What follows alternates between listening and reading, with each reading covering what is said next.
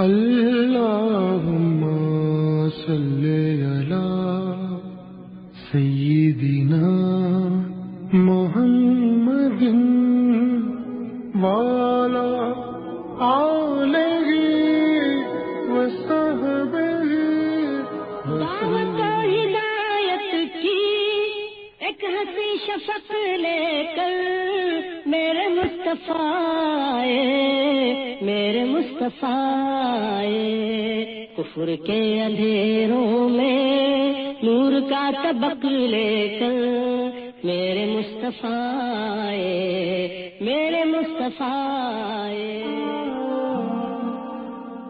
الرحیق المختوم Episode 15 ایزا رسانی میں شدت اور رسول اللہ کے قتل کی کوشش جب مشرقین اپنی چال میں کامیاب نہ ہو سکے اور مہاجرین حبشہ کو واپس لانے کی کوشش میں منہ کی کھانی پڑی تو آپے سے باہر ہو گئے اور لگتا تھا کہ غیظ و غضب سے پھٹ پڑیں گے۔ چنانچہ ان کی درندگی اور بڑھ گئی۔ ان کا دست جور رسول اللہ صلی اللہ علیہ وسلم تک بڑھ آیا اور ان کی نقل و حرکت سے یہ محسوس ہونے لگا۔ کہ وہ آپ کا خاتمہ کیا چاہتے ہیں، تاکہ ان کے خیال میں جس فتنے نے ان کے خواب گاہوں کو کارزار بنا رکھا ہے، اسے جڑ سے اکھاڑ پھینکے جہاں تک مسلمانوں کا تعلق ہے، تو اب مکہ میں جو مسلمان بچے کچے رہ گئے تھے، وہ بہت ہی تھوڑے تھے۔ اور پھر صاحب شرف و عزت بھی تھے۔ یا کسی بڑے شخص کی پناہ میں تھے۔ اس کے ساتھ ہی وہ اپنے اسلام کو چھپائے ہوئے بھی تھے اور حت الامکان سرکشوں اور ظالموں کی نگاہوں سے دور رہتے تھے، مگر اس احتیاط اور بچاؤ کے باوجود بھی وہ ظلم جور اور ایزا رسانی سے مکمل طور پر محفوظ نہ رہ سکے۔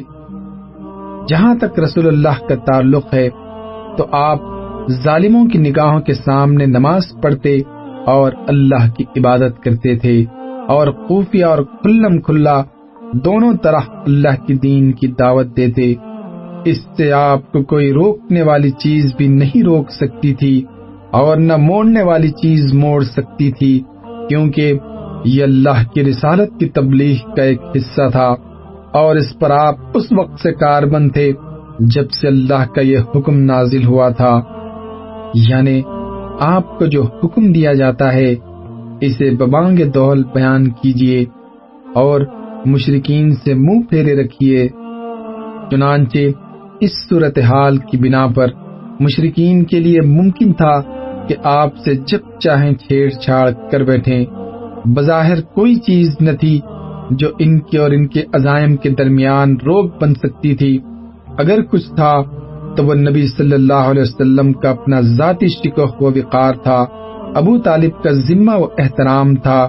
یا اس بات کا اندیشہ تھا کہ اگر انہوں نے کوئی غلط حرکت کی تو انجام اچھا نہ ہوگا اور سارے بنو ہاشم ان کے خلاف ڈٹ جائیں گے۔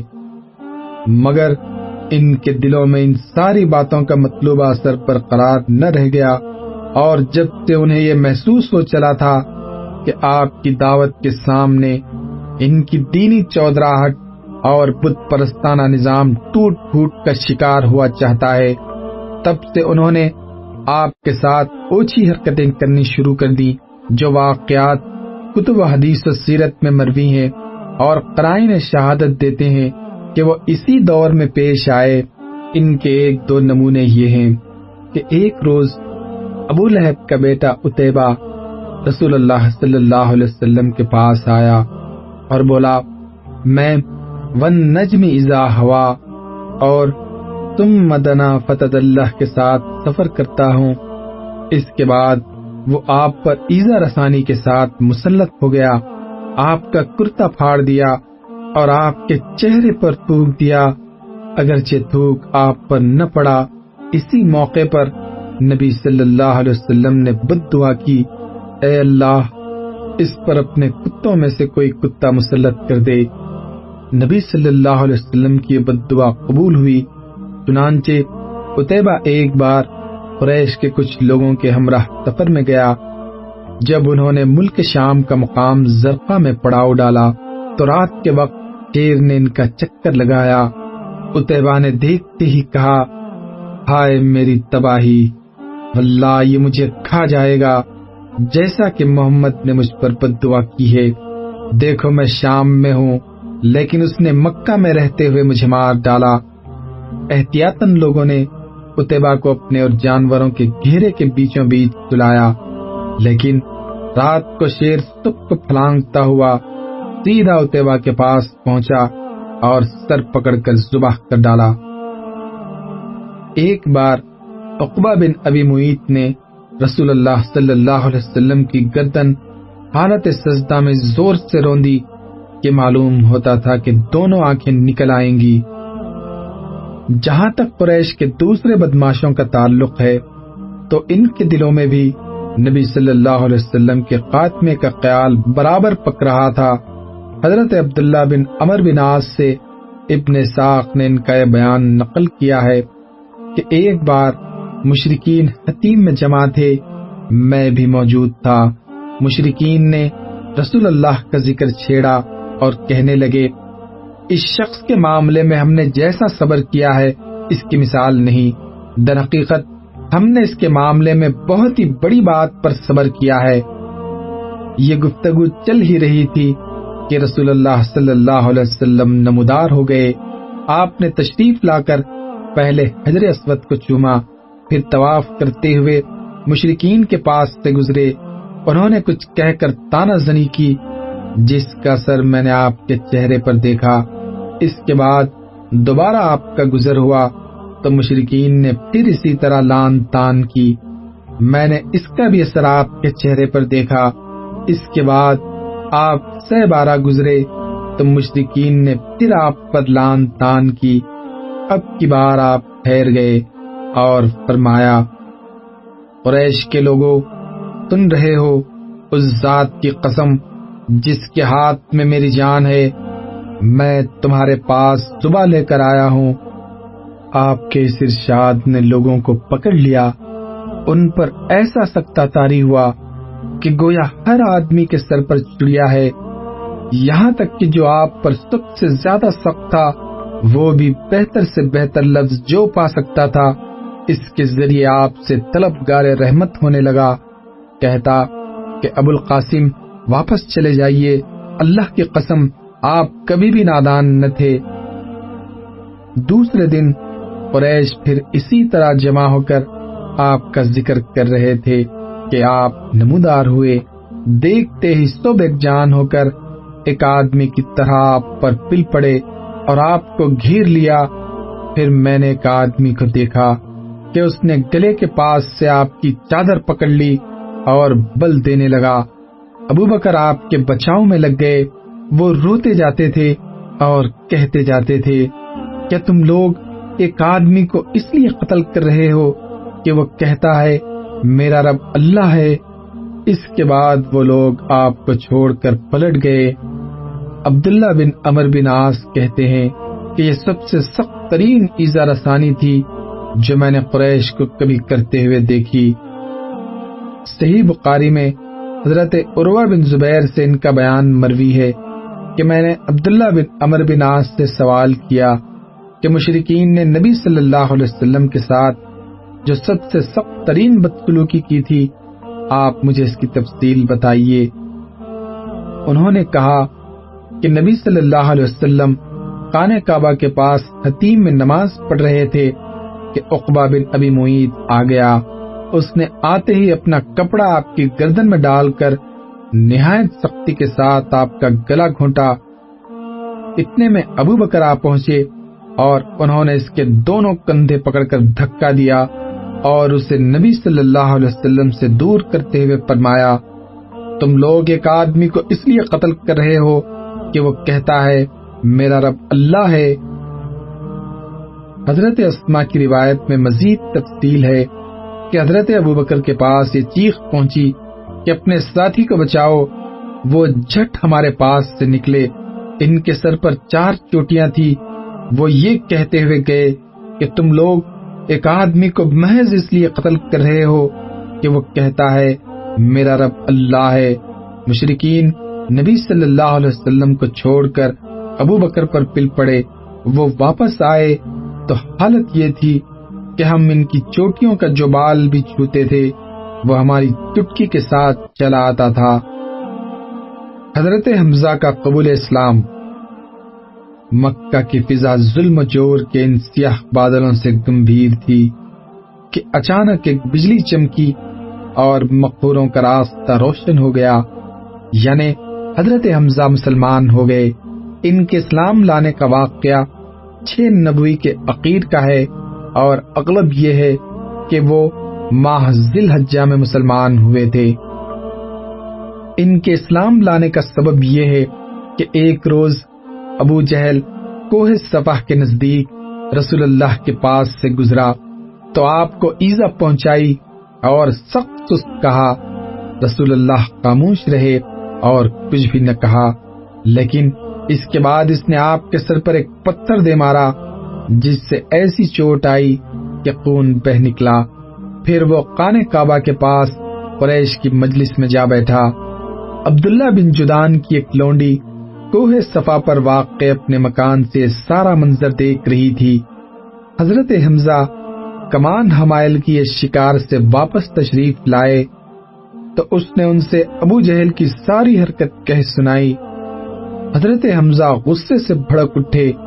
یہ قریش کے سب سے طاقتور اور مضبوط جوان تھے۔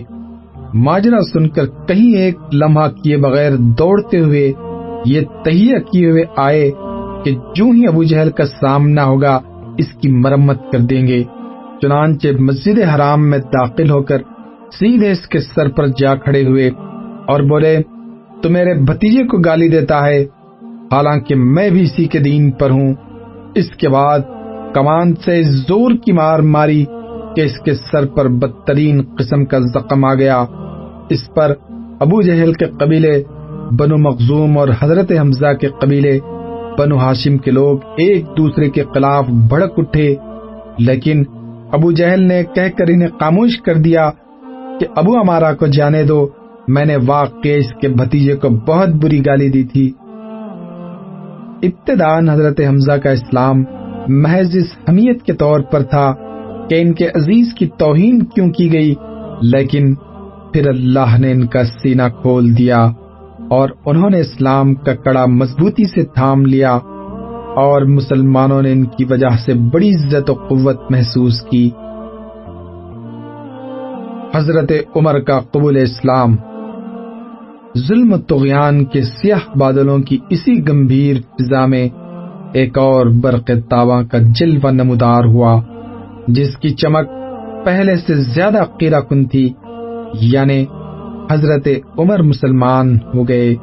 ان کے اسلام لانے کا واقعہ چھ نبوی کا ہے۔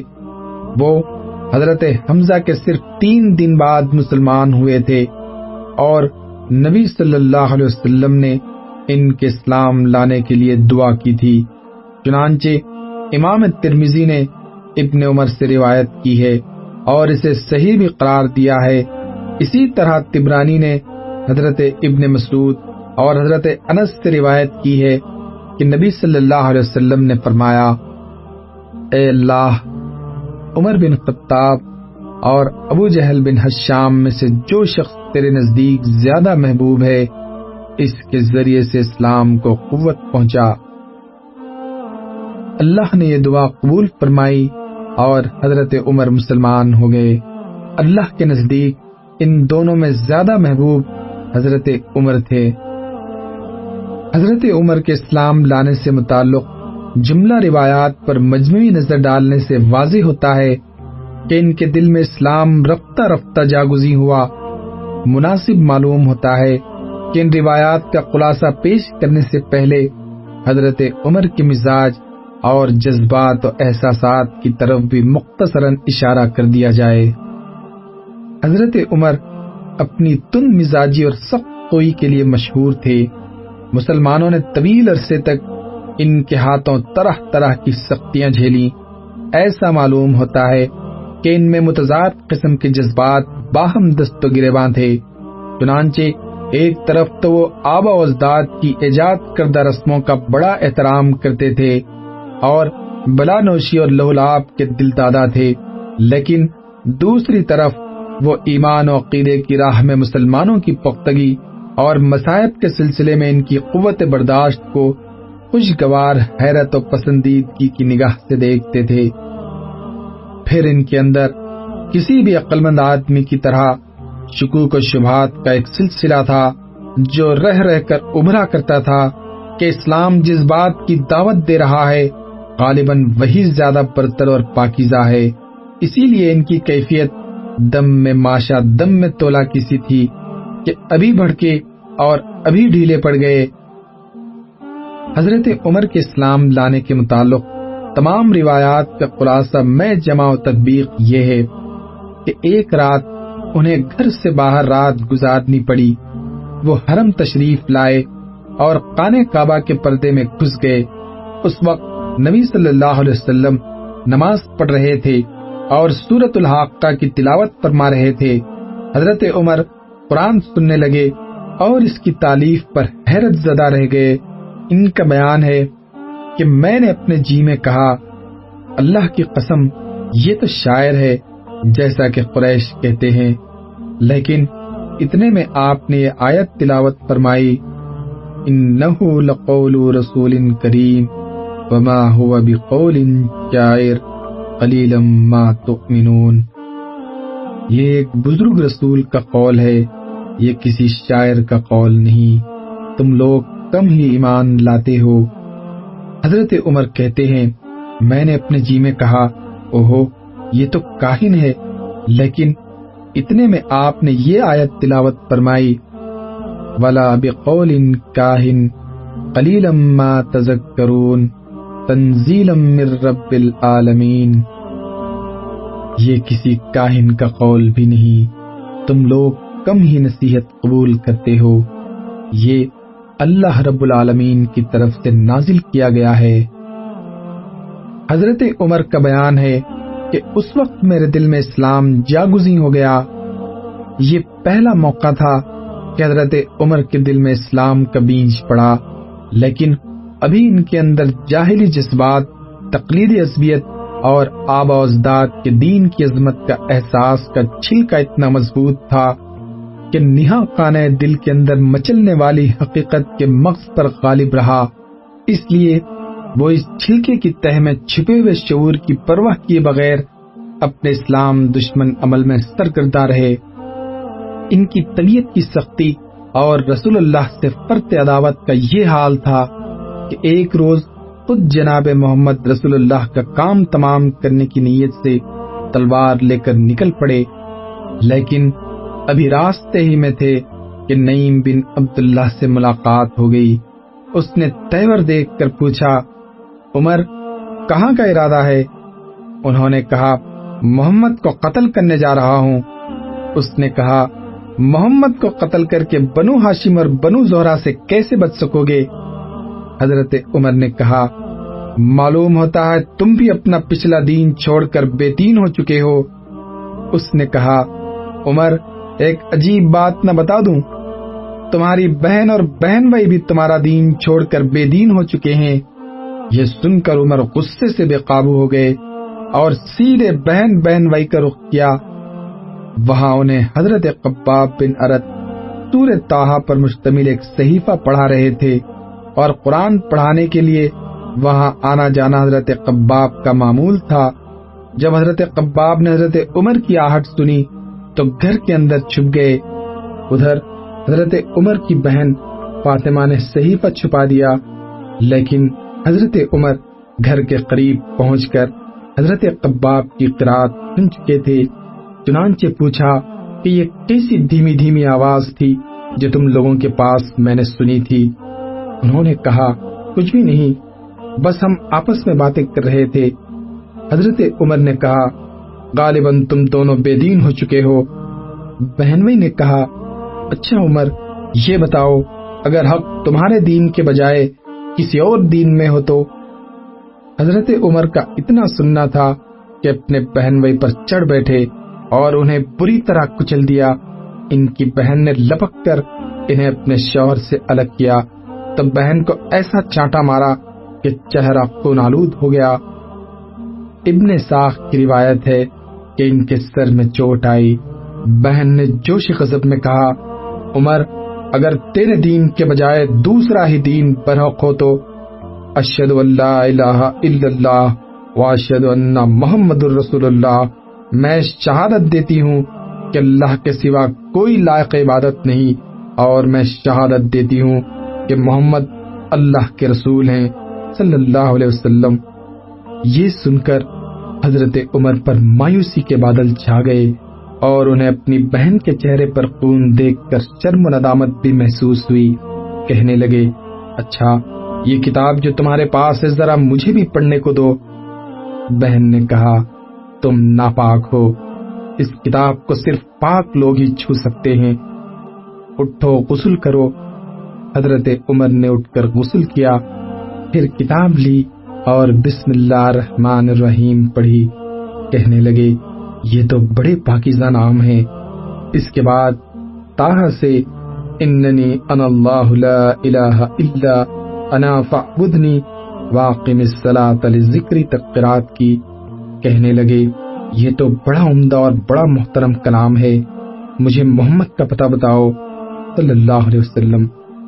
حضرت قباب، حضرت عمر کی یہ فکر سن کر اندر سے باہر آ گئے، کہنے لگے، عمر خوش ہو جاؤ، مجھے امید ہے کہ رسول اللہ نے جمعرات کی رات تمہارے متعلق جو دعا کی تھی کہ اے اللہ، عمر بن خطاب یا ابو جہل بن حشام کے ذریعے اسلام کو قوت پہنچا، یہ وہی دعا ہے، اور اس وقت رسول اللہ کوہ صفا کے پاس والے مکان میں تشریف فرما ہے یہ سن کر حضرت عمر نے اپنی تلوار حمائل کی اور اس گھر کے پاس آ کر دروازے پر دستک دی۔ ایک آدمی نے اٹھ کر دروازے کی دراز سے جھانکا تو دیکھا کہ عمر تلوار حمائل کیے موجود ہیں۔ لپک کر رسول اللہ کو اطلاع دی اور سارے لوگ سمٹ کر ایک جا ہو گئے۔ حضرت حمزہ نے پوچھا، کیا بات ہے؟ لوگوں نے کہا، عمر ہے حضرت حمزہ نے کہا، بس عمر ہے، دروازہ کھول دو۔ اگر وہ قید کی نیت سے آیا ہے تو اسے ہم عطا کریں گے، اور اگر کوئی برا ارادہ لے کر آیا ہے تو ہم اسی کی تلوار سے اس کا کام تمام کر دیں گے۔ ادھر رسول اللہ اندر تشریف فرما تھے آپ پر وہی نازل ہو رہی تھی وہی نازل ہو چکی تو حضرت عمر کے پاس تشریف لائے۔ بیٹھک میں ان سے ملاقات ہوئی۔ آپ نے ان کے کپڑے اور تلوار کا پرتلا سمیٹ کر پکڑا۔ اور سختی سے جھٹکتے ہوئے فرمایا، عمر، کیا تم اس وقت تک باز نہیں آؤ گے جب تک اللہ تعالیٰ تم پر بھی ویسی ہی ذلت اور رسوائی اور عبرتناک سزا نازل نہ فرما دے جیسی ولید بن مغیرہ پر نازل ہو چکی ہے؟ یا اللہ، یہ عمر بن قطاب ہے۔ یا اللہ اسلام کو عمر بن قطاب کے ذریعے قوت و عزت عطا فرما۔ آپ کے اس ارشاد کے بعد حضرت عمر نے حلقہ بگوش اسلام ہوتے ہوئے فرمایا اشد اللہ الہ الا اللہ وان کا رسول اللہ. میں گواہی دیتا ہوں کہ یقیناً اللہ کے سوا کوئی لائق عبادت نہیں اور یقیناً آپ اللہ کے رسول ہیں۔ یہ سن کر گھر کے اندر موجود صحابہ نے اس زور سے تکبیر کہی کہ مسجد الحرام والوں کو سنائی پڑی۔ معلوم ہے کہ حضرت عمر کی زوراوری کا حال یہ تھا کہ کوئی ان سے مقابلے کی جرت نہ کرتا، اس لیے ان کے مسلمان ہو جانے سے مشرقین میں کوہرام مچ گیا اور انہیں بڑی ذلت اور رسوائی محسوس ہوئی۔ دوسری طرف ان کے اسلام لانے سے مسلمانوں کو بڑی عزت و قوت، شرف و اعزاز اور مسرت و شاد مانی حاصل ہوئی۔ چنانچہ ابن ساق نے اپنی سند سے حضرت عمر کا بیان روایت کیا ہے۔ کہ جب میں مسلمان ہوا، میں نے سوچا کہ مکے کا کون شخص رسول اللہ کا سب سے بڑا اور سخت ترین دشمن ہے۔ پھر میں نے جی ہی جی میں کہا، یہ ابو جہل ہے۔ اس کے بعد میں نے اس کے گھر جا کر اس کا دروازہ کھٹایا۔ وہ باہر آیا، دیکھ کر بولا اہلن و سہلن خوش آمدید خوش آمدید، کیسے آنا ہوا؟ میں نے کہا، تمہیں یہ بتانے آیا ہوں کہ میں اللہ اور اس کے رسول پر ایمان لا چکا ہوں اور جو کچھ وہ لے کر آئے ہیں، اس کی تصدیق کر چکا ہوں۔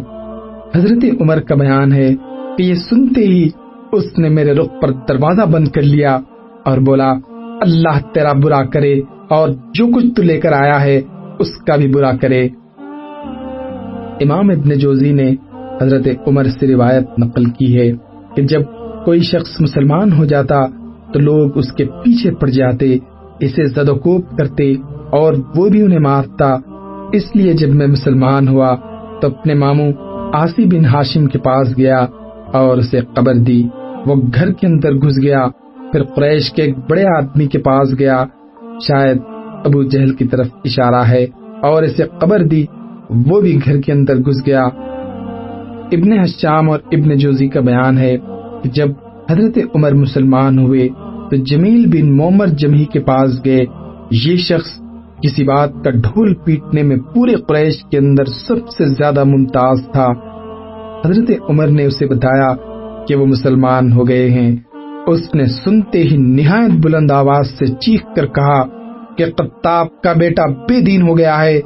حضرت عمر اس کے پیچھے ہی تھے۔ بولے، یہ جھوٹ کہتا ہے، میں مسلمان ہو گیا ہوں۔ بہرحال، لوگ حضرت عمر پر ٹوٹ پڑے اور مار پیٹ شروع ہو گئی۔ لوگ حضرت عمر کو مار رہے تھے اور حضرت عمر لوگوں کو مار رہے تھے۔ یہاں تک کہ سورج سر پر آ گیا اور حضرت عمر تھک کر بیٹھ گئے۔ لوگ سر پر سوار تھے۔ حضرت عمر نے کہا، جو بن پڑے کر لو۔ اللہ کی قسم، اگر ہم لوگ تین سو کی تعداد میں ہوتے تو پھر مکے میں یا تو تم ہی رہتے یا ہم ہی رہتے۔ اس کے بعد مشرقین نے اس ارادے سے حضرت عمر کے گھر پر ہلا بول دیا کہ انہیں جان سے مار ڈالیں، چنانچہ صحیح بخاری میں حضرت ابن عمر سے مروی ہے کہ حضرت عمر خوف کی حالت میں گھر کے اندر تھے کہ اس دوران ابو امر آز بن وائل سہمی آ گیا۔ وہ دھاری دار یمنی چادر کا جوڑا اور ریشمی گوٹے سے آراستہ کرتا زیب تن کیے ہوئے تھا۔ اس کا تعلق قبیلے سہم سے تھا اور یہ قبیلہ جاہلیت میں ہمارا حلیف تھا۔ اس نے پوچھا، کیا بات ہے؟ حضرت عمر نے کہا، میں مسلمان ہو گیا ہوں، اس لیے آپ کی قوم مجھے قتل کرنا چاہتی ہے۔ آس نے کہا، یہ ممکن نہیں۔ آس کی یہ بات سن کر مجھے اطمینان ہو گیا۔ اس کے بعد آس وہاں سے نکلا اور لوگوں سے ملا۔ اس وقت حالت یہ تھی کہ لوگوں کی بھیڑ سے وادی کچا کچ بھری ہوئی تھی۔ آس نے پوچھا، کہاں کا ارادہ ہے؟ لوگوں نے کہا، یہی قطاب کا بیٹا مطلوب ہے جو بے دین ہو گیا ہے۔ آس نے کہا، اس طرف کوئی راہ نہیں۔ یہ سنتے ہی لوگ واپس پلٹ گئے۔ ابن ساخ کی ایک روایت میں ہے کہ واللہ، ایسا لگتا تھا گویا وہ لوگ ایک کپڑا تھے۔ جسے اس کے اوپر سے جھٹک کر پھینک دیا گیا۔ حضرت عمر کے اسلام لانے پر یہ کیفیت تو مشرقین کی ہوئی ہی تھی۔ باقی رہے مسلمان تو ان کے احوال کا اندازہ اس سے ہو سکتا ہے کہ مجاہد نے ابن عباس سے روایت کیا ہے کہ میں نے عمر بن خطاب سے دریافت کیا کہ کس وجہ سے آپ کا لقب فاروق پڑا۔ تو انہوں نے کہا، مجھ سے تین دن پہلے حضرت حمزہ مسلمان ہوئے۔ پھر حضرت عمر نے ان کے اسلام لانے کا واقعہ بیان کر کے عقیر میں کہا کہ پھر جب میں مسلمان ہوا تب میں نے کہا، اے اللہ کے رسول، کیا ہم حق پر نہیں ہیں؟ آہ زندہ رہیں آہ مرے آپ نے فرمایا، کیوں نہیں؟ اس ذات کی قسم جس کے ہاتھ میں میری جان ہے، تم لوگ حق پر ہو آہ زندہ رہو آہ موت سے دو چار ہو۔ حضرت عمر کہتے ہیں کہ تب میں نے کہا کہ پھر چھپنا کیسا، اس ذات کی قسم جس نے آپ کو حق کے ساتھ مبوس فرمایا، ہم ضرور باہر نکلیں گے، چنانچہ ہم دو صفوں میں آپ کو ہمراہ لے کر باہر آئے۔ ایک صف میں حمزہ تھے اور ایک میں میں تھا۔ ہمارے چلنے سے چکی کے آٹے کی طرح ہلکا ہلکا قبار اٹھ رہا تھا۔ یہاں تک کہ ہم مسجد حرام میں داخل ہو گئے۔ حضرت عمر کا بیان ہے کہ قریش نے مجھے اور حمزہ کو دیکھا تو ان کے دلوں پر ایسی چوٹ لگی کہ اب تک نہ لگی تھی۔